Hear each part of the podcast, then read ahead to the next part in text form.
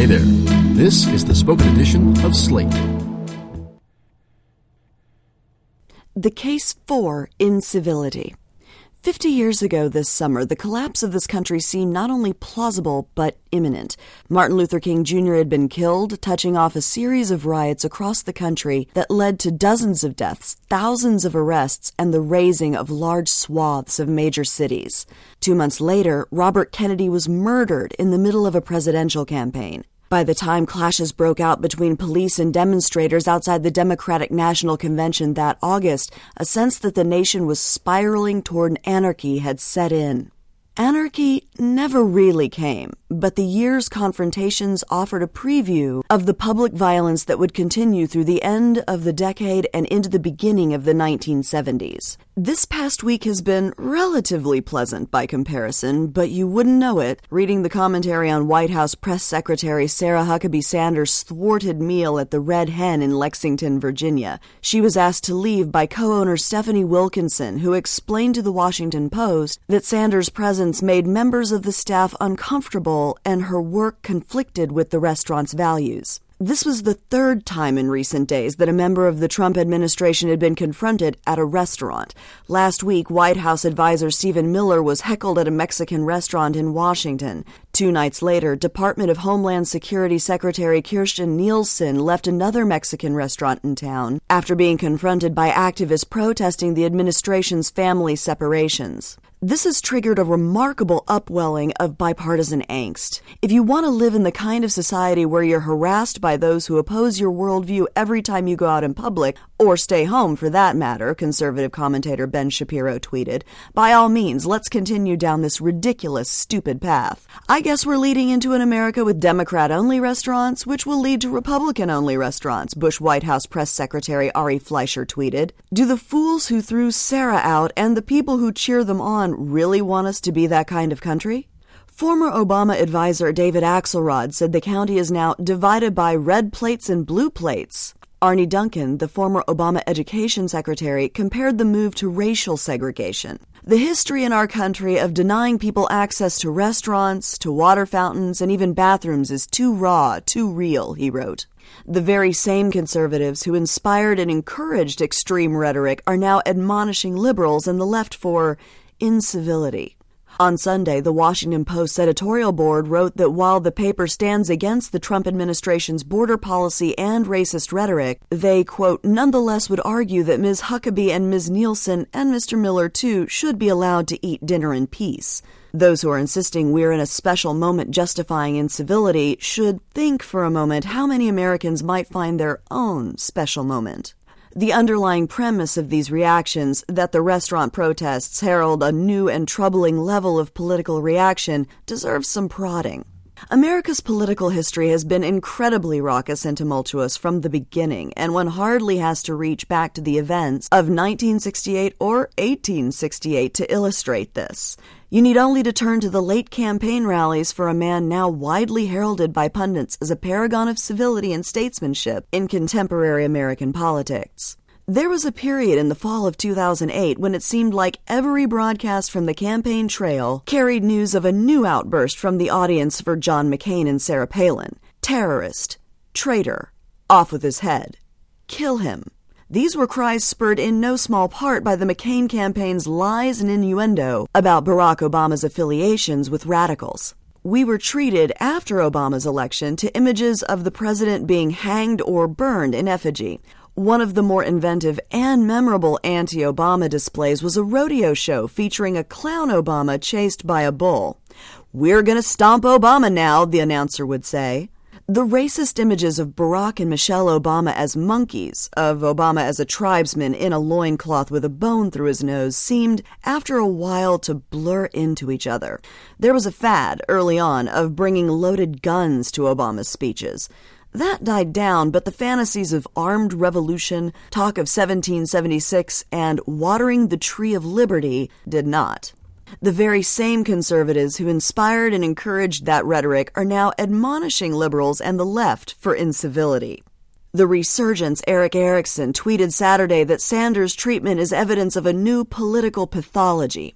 It is actually a sign of sickness in our country that political opposites cheer or jeer a business, refusing service due to political beliefs, he wrote. This from a man who responded to the passage of a ban on phosphates in dish soap in Spokane County, Washington in 2009 by invoking the possibility of armed insurrection. At what point do the people tell the politicians to go to hell? He asked in a post at Red State. At what point do they get off the couch, march down to their state legislator's house, pull him outside, and beat him to a bloody pulp for being an idiot? Were I in Washington state, I'd be cleaning my gun right about now, waiting to protect my property from the coming riots or the government apparatchiks coming to enforce nonsensical legislation.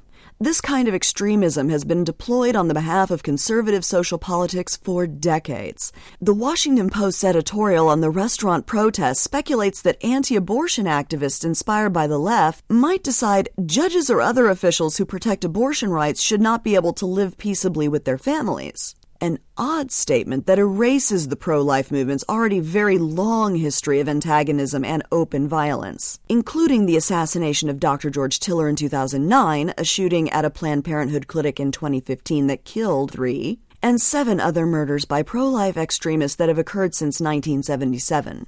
Vandalism and threats against abortion providers and advocates over the same period number in the thousands.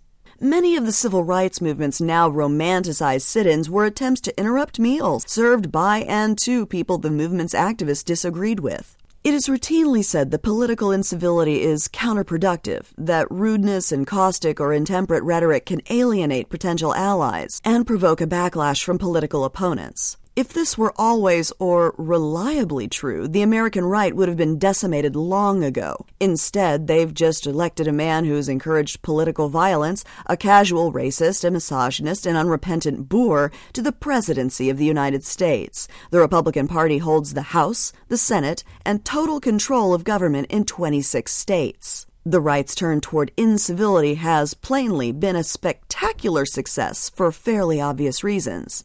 Rude and extreme rhetoric has galvanized and mobilized the Republican base by catastrophizing the consequences of democratic governance and demographic change.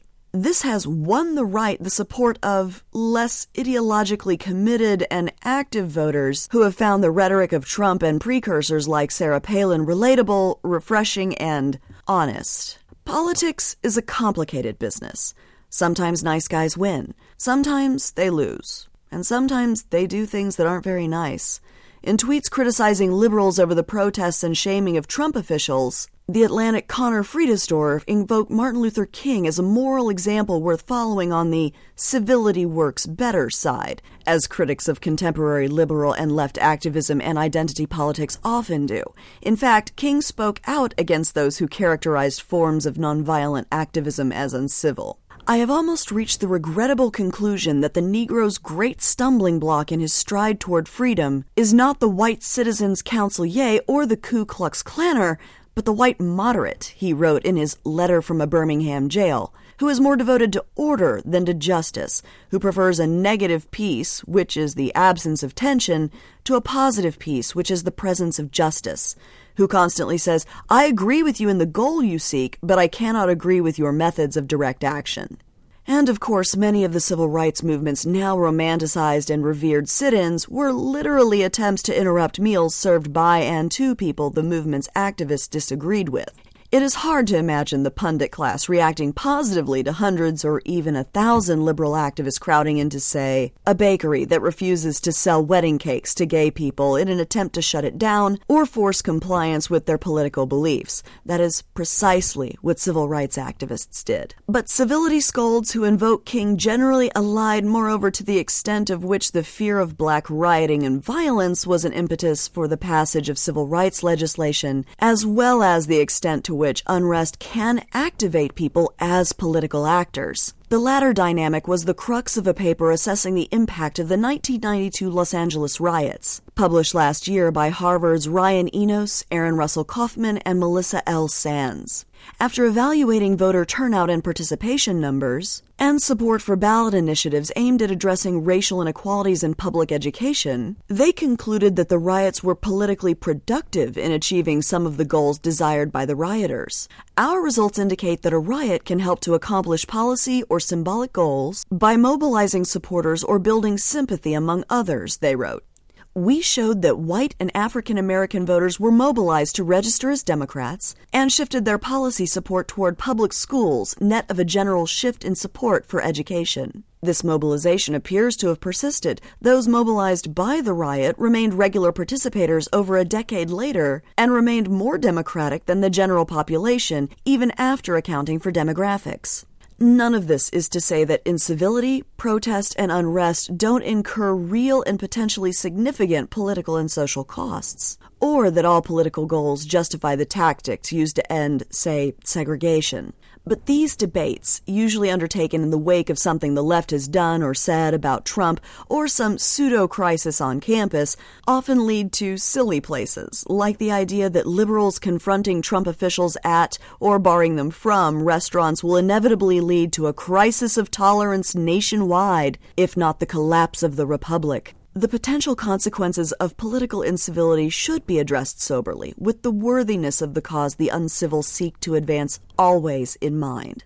In this case, the Trump administration has demonstrated that it is willing to turn its racist rhetoric into indisputably inhumane policy and capable of doing so. The president and his associates are almost comically corrupt in their lies about election fraud, calls to investigate their political opponents, and attacks on the legitimacy of the free press, they are hacking away at the principles underpinning American democracy. These are unambiguously valid objections to this administration, held by people on both sides of the aisle that stand even if one does not believe, as liberals and those on the left do, that the Trump administration's policies on, say, healthcare, taxation, and the environment are unconscionable. If the invitations into polite society that have been extended to the likes of Corey Lewandowski and Steve Bannon are any indication, few people will face real sanctions for their involvement in this administration and with this president beyond elections, which do not actually offer the residents of D.C. the opportunity to take a stand against Trump, nonviolent protest, which clearly includes heckling and refusals of service, will be an outlet for liberals angry about what is happening and will happen under Trump for a long time. It is possible that the right will attempt to mimic them. That is fine. Nonviolent protest tactics should be open to everyone in a democracy who wishes to have their voices heard and will assuredly be utilized to great effect in the century ahead, which promises to be incredibly contentious and uncivil, no matter how politely liberals comport themselves.